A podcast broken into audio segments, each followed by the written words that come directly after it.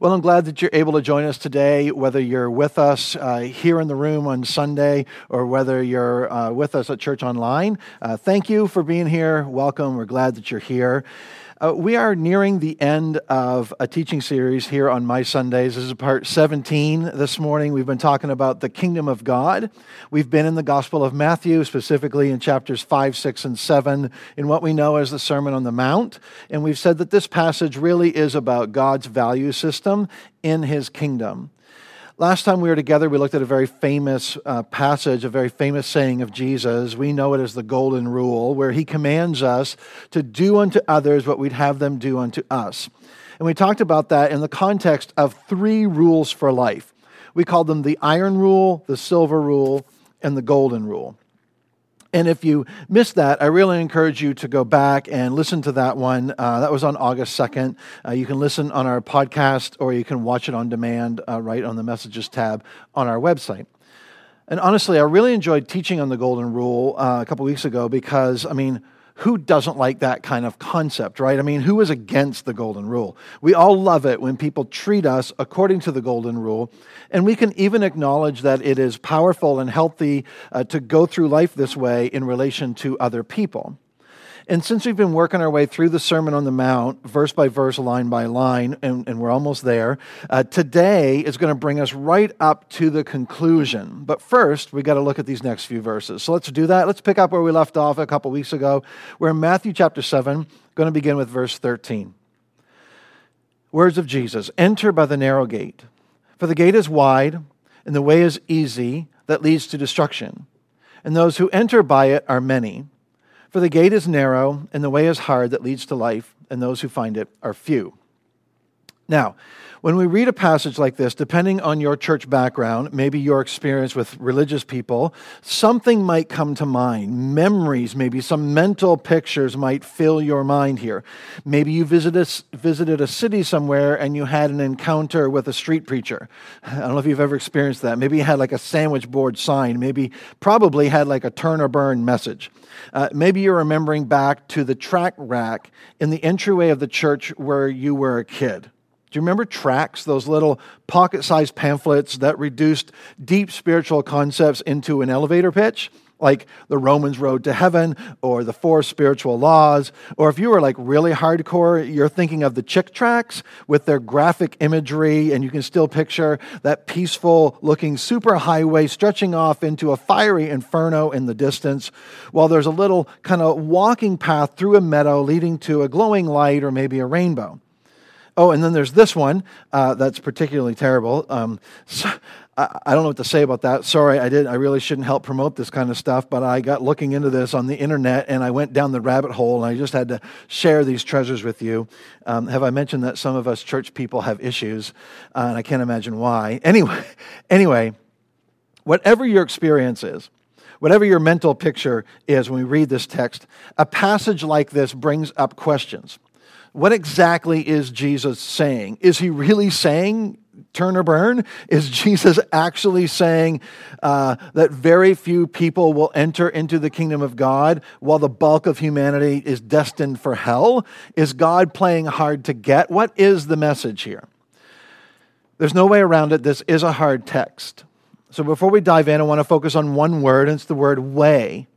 The Greek word for way occurs 845 times in the Septuagint, which is the Greek translation of the Old Testament.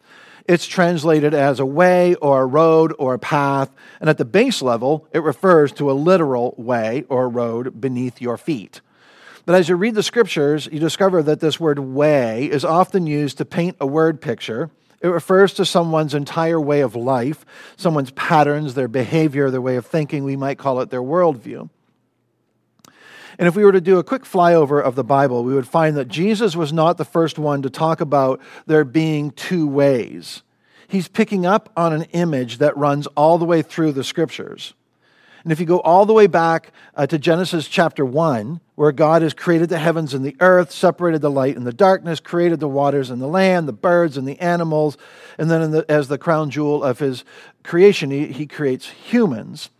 And then in Genesis 1, verse 28, it says, God said to them, to the humans, Be fruitful and increase in number, Fill the earth and subdue it. Rule over the fish in the sea, the birds in the sky, over every living creature that moves on the ground. And God says, I've given you every plant and every tree with its fruit. You can have them for food. And then in chapter 2, it says, The Lord God commanded them, saying, you are free to eat from any tree in the garden, but you must not eat from the tree of the knowledge of good and evil, for when you eat from it, you will certainly die. So from the very beginning, the two ways to live were one, you can eat of every tree in the garden but one, and you can have life with God and closeness with Him and no shame between you and God or between you and other people. You can live life to the full as God intended for humans to live. Or two, you can eat from this tree the consequences will be death. And, and you know the story. Humanity chooses the second option, and in that moment, death entered the world. And notice, notice death uh, was not only a future destination, but the present byproduct of their decision. But if you know the story, God committed to restoring humanity back to the way He intended. He says so as early as chapter 3 of Genesis. And then years and years later, in chapter 12 of Genesis, he calls Abraham and his, follow, and his family to follow him. And the plan was that through Abraham and his family, God would restore blessing and goodness and flourishing and wholeness. Jesus called it abundant life. And of course, the descendants of Abraham came to be the nation of Israel not necessarily the nation of Israel that we know today, but the Israelite people of the Old Testament. And as the nation of Israel followed the way of the God of Abraham, they knew him as Yahweh, Yahweh would eventually restore beauty and blessing and peace and life through them to the world. And if you know the biblical story, time and time again, the people of Israel are faced with a choice between two ways in the book of Deuteronomy, Moses gives this big speech to the people of God before they enter into the promised land. And woven through this speech is an invitation to the way. Deuteronomy 5, verse 33, these are the words of Moses. He says, You shall walk in all the way that the Lord your God has commanded you that you may live. So Moses is asking them to make a decision. Something is demanded of them. They must choose. That's the call choose the way of Yahweh. And that invitation shaped the people of Israel. It shaped the way that they thought, the way that they lived, the way they treated one another, the way they treated their enemies and foreigners. It shaped the way they worshiped.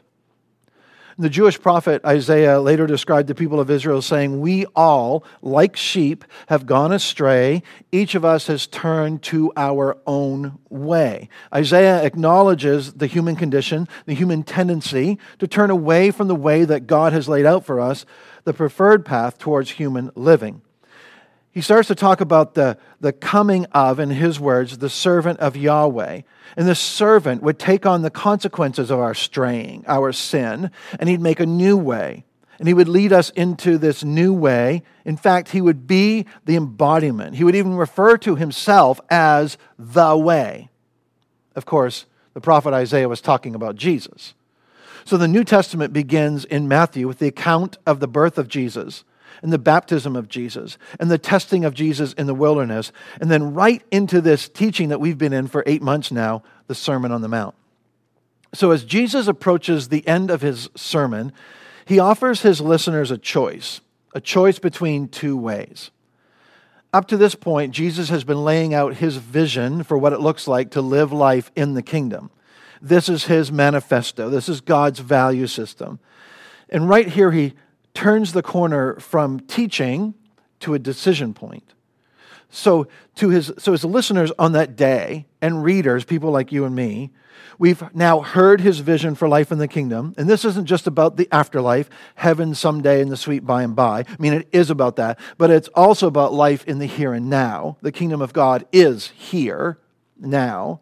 So we've heard all about life in the kingdom, and now we're faced with the question of how will we respond to that? And by the way, it will require something of us. So, verse 13 says, Enter by the narrow gate. So imagine that you've been approaching an ancient city. The city would have large walls all around it. Then at certain points along the wall, there would be gates. Gates for citizens and visitors to go in and out of the city. These gates varied in size. Some of them would be wide enough for teams of oxen with wagons for a whole crowd to go through all at once.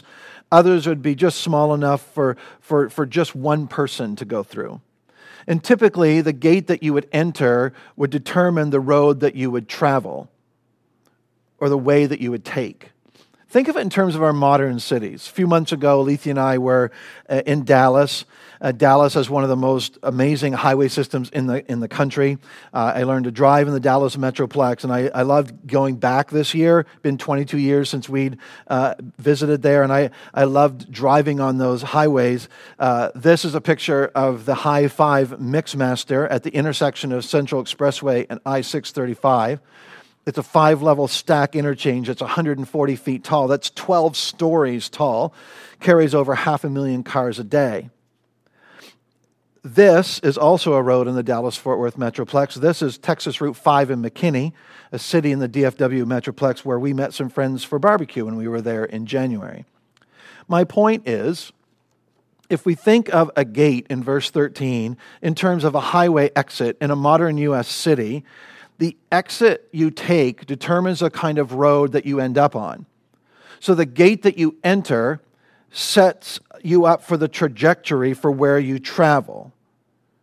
Jesus' call to enter the narrow gate is a call to make a decision about our way, about what we will do, about ultimately who we would become. In other words, it's a call to make a decision about how to respond to Jesus. And this isn't about a one and done, go to heaven when you die, fast pass. It's a decision that leads to a way, a way of life in the kingdom of God. Let's get into a little Bible study. You ready for that? Verse 13 again. Enter by the narrow gate, for the gate is wide and the way is easy that leads to destruction. Those who enter by it are many. For the gate is narrow and the way is hard that leads to life, and those who find it are few. So, first, I want you to notice the overall structure of this passage. First, you have enter, which is a command, an imperative, and then for, you could read because. In other words, do this for this reason. So, the passage is a warning. Secondly, notice the duality. We have two opposite gates that lead to two opposite ways and two opposite destinations with two opposite groups. Jesus uses the two roads or the two ways as a metaphorical device. He's simplifying all of our life decisions down to two so that we can feel the weight of the decision that's at hand. He wants us to be challenged, to maybe even be uncomfortable, to be moved to make a decision. And then finally, there are four word pairings wide and narrow, easy and hard, destruction and life, many and few. And I want to look at those. So let's begin with wide and narrow. A wide gate is a gate that anything could go through. A wide gate is one in which anything goes. You don't have to change course, you don't have to pivot or shimmy your way through the wide gate. In fact, you don't have to leave anything behind to enter through it. Uh, the wide gate is the default gate, the gate that you naturally go through. To enter this gate and ultimately follow the way that it leads to, you don't have to change a thing. So it looks like this come on Sundays, watch online, hear the teachings of Jesus, and do nothing about it. That is the wide gate. The wide gate is the gate of you do you, you do what feels good to you, do what makes you happy. That's the wide gate. Meanwhile, to enter the narrow gate, to call Jesus Lord, is to change course. It's to break from your default way of doing things. And if you're going to follow Jesus to enter through his gate and ultimately practice his way, you'll likely have to leave something behind. Something will have to change, which leads to the next set of adjectives easy and hard. If you're paying attention, you might notice some translation differences here. I usually use the NIV, the New International Version. It uses the word broad, the ESV, or the English Standard Version, which I'm using today for this passage, uses the word easy. And they're both fair translations broad and narrow, easy and hard, but I think easy and hard is easier for us to identify with. So, what is the easy way? The easy way is life uninterrupted. And it's appealing because there's no effort required to live this way, to make decisions for yourself, and ultimately to not follow Jesus is the easier way. And what I found is that following Jesus is hard, but it's worth it. And we know that easy things are rarely good and good things are rarely easy. We know that just from doing life. Good things tend to take hard work and intentionality and discipline and maybe sacrifice. And listen, following Jesus is no different. And Jesus isn't even shy about this. He invites us to follow him on the hard way. On more than one occasion, uh, he says following him is like picking up a cross and carrying it to your own death. Yeah, so there's that. How about this one? Destruction and life. The word translated destruction is a pretty general term that just means ruin or waste, and it implies the idea of something being destroyed, and in doing so, forfeiting the purpose for which it was created. So, when we follow the wide, easy default way, when we do what comes naturally and we don't change and we don't bother to enter the narrow gate, we don't follow Jesus, the reality is that we forfeit our purpose. We destroy our ability to thrive as humans and we wreak havoc on everyone around us, and our life could be, destru- be described as wasted. On the other hand, life is a term that is functionally interchangeable with kingdom of God. So in Matthew's gospel, life, kingdom, salvation are all interchangeable words and concepts in his mind. So Jesus is saying, Follow me, live out my way, and the result will be life in the kingdom of God. That you'll experience true life when you follow me, life as it's supposed to be here and now. Remember, the good news that Jesus preached was that the kingdom of God was at hand was in our grasp. In the Gospel of John, he says, Anyone who believes in me has, present tense, has eternal life. So the good news of Jesus is not just about going to a good place up in the clouds when you die, and that's kind of part of it or some version of that. But when we follow Jesus now, we get a taste of life to the full in the present. And yes, we anticipate the coming day when God will make all things new, when God the Father wipes the tears from our eyes, when Jesus reigns forever and ever. But until then, we get to live life in the kingdom now. So we have wide and narrow, easy and hard, destruction and life, and then finally, many and few. So let me begin with what I don't think Jesus is saying. I don't think Jesus is simply saying that few people will enter the kingdom of God. In, in the same gospel account, Jesus says the Son of Man came to give his life as a ransom for many. So when we read this text, we have to remember that this is the same Jesus who declares the least likely people, you know, to be blessed, right? Uh, this is the same Jesus who invites his followers to love uh, their enemies. Uh, the same Jesus who advocates for the poor, the same Jesus who ultimately sends his disciples to every nation. At the center of the heart of God is a God who aches that none would perish. And instead of inviting all into life, all to enter through the narrow gate, all to experience life to the full, all can come and follow Jesus. See, that is the heart of God. What Jesus is saying is that to follow him is to be regardless of the, the time period or the era, okay? To follow him is to be in the cultural and societal minority.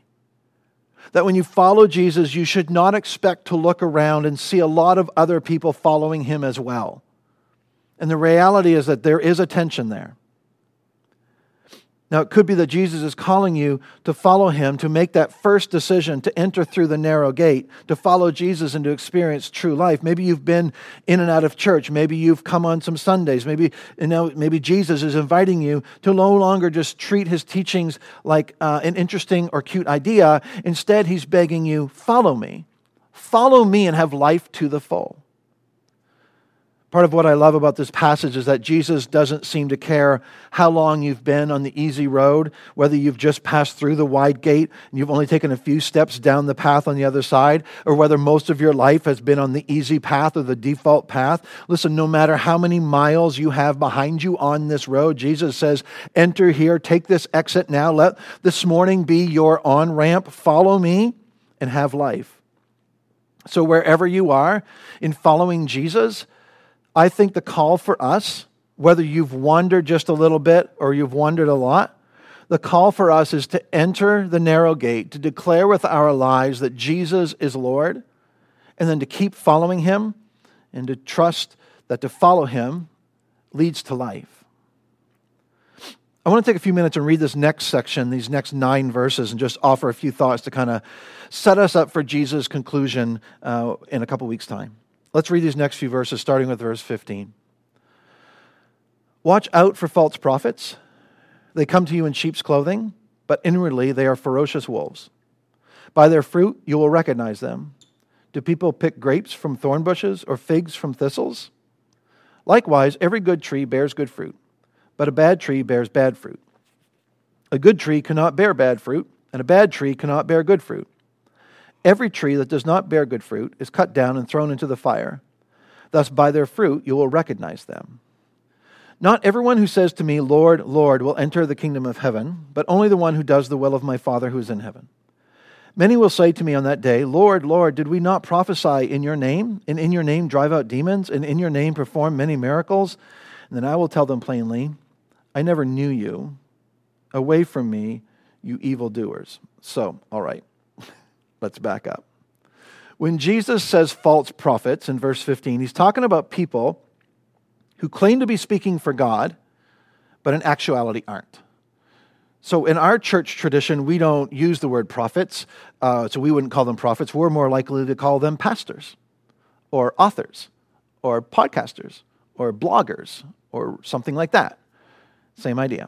In context, if we think about a prophet as a guide, someone to help you and I navigate the journey of life, uh, then a false prophet is definitely someone who would point you down the wrong path.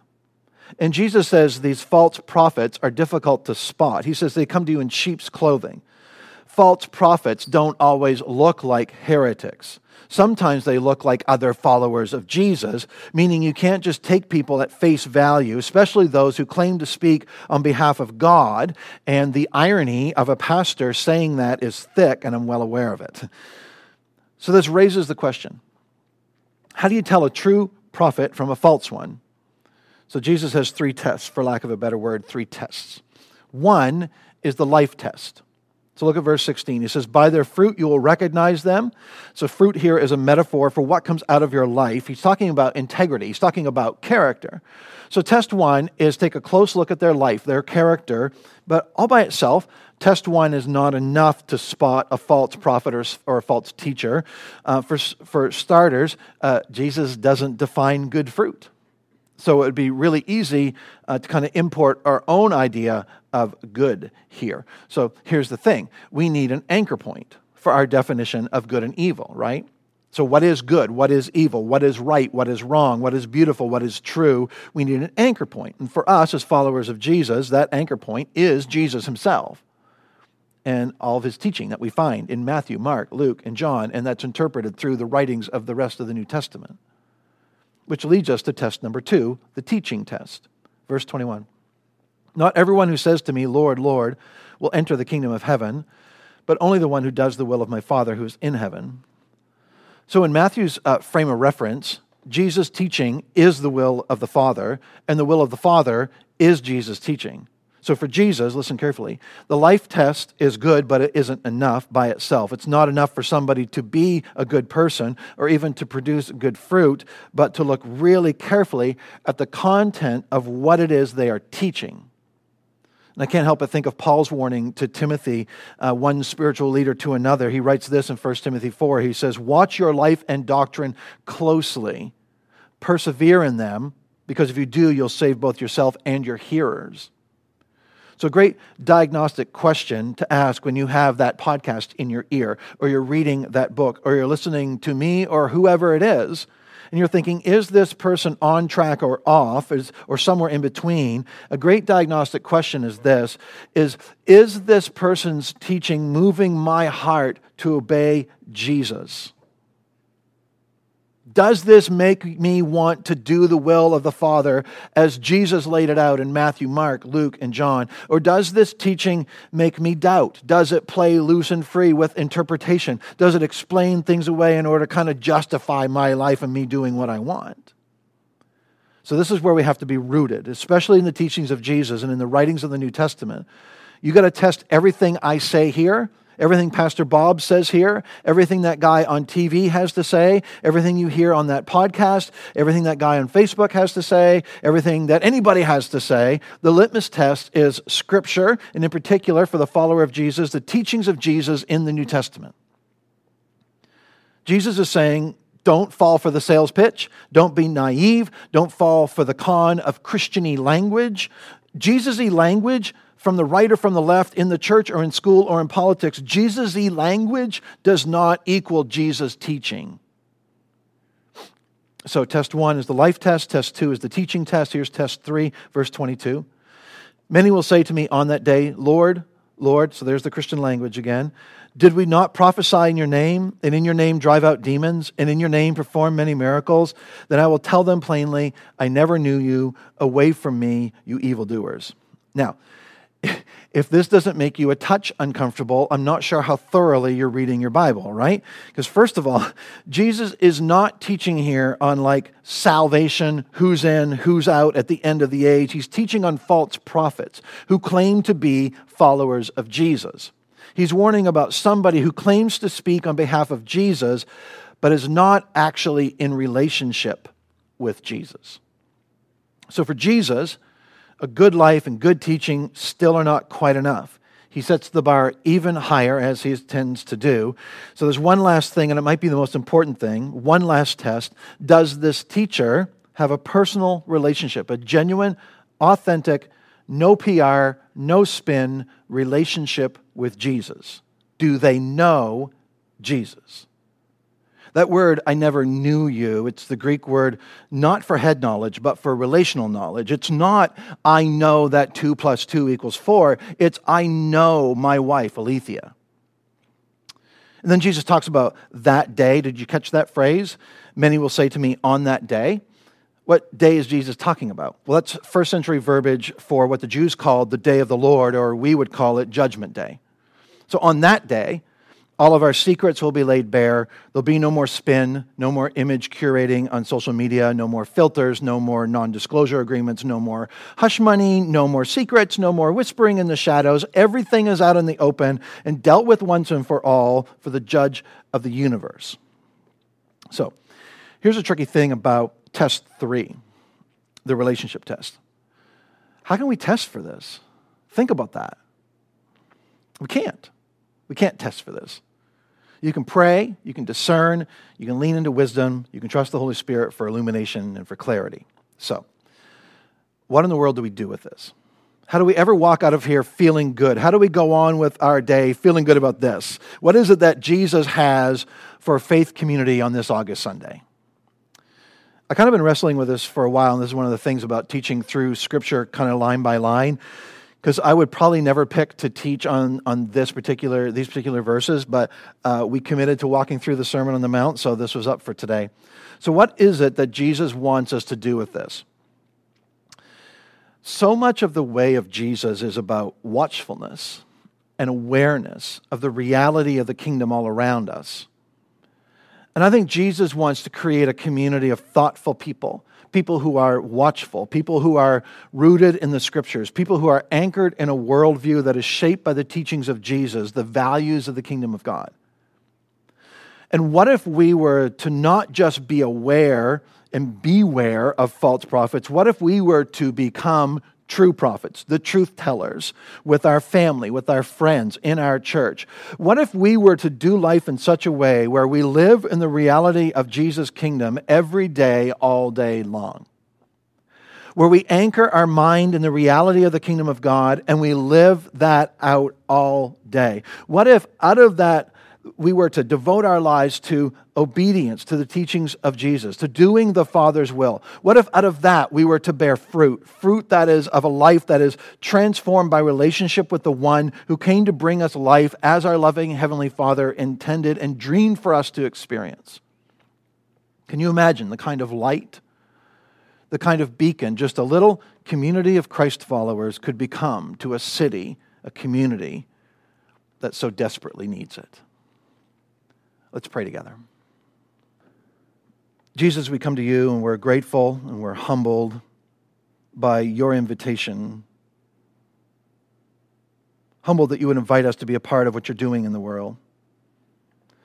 So, my prayer today is simply that we would live our lives in such a way that we are worthy of this calling, that we would open our hearts to the values of your kingdom, that we would approach life on a daily basis, leaning into the reality of the kingdom of God, that we would be watchful and thoughtful and anchored in a view of the world that is shaped by the things that you taught us and the way that you showed us how to live life. as we choose to live life that way, to choose the narrow gate that leads to life in your kingdom, even in the here and now, may we, this group of believers we call faith community, may we become the kind of light, the kind of beacon of hope that our community so desperately needs. And we pray this in the name of Jesus. Amen.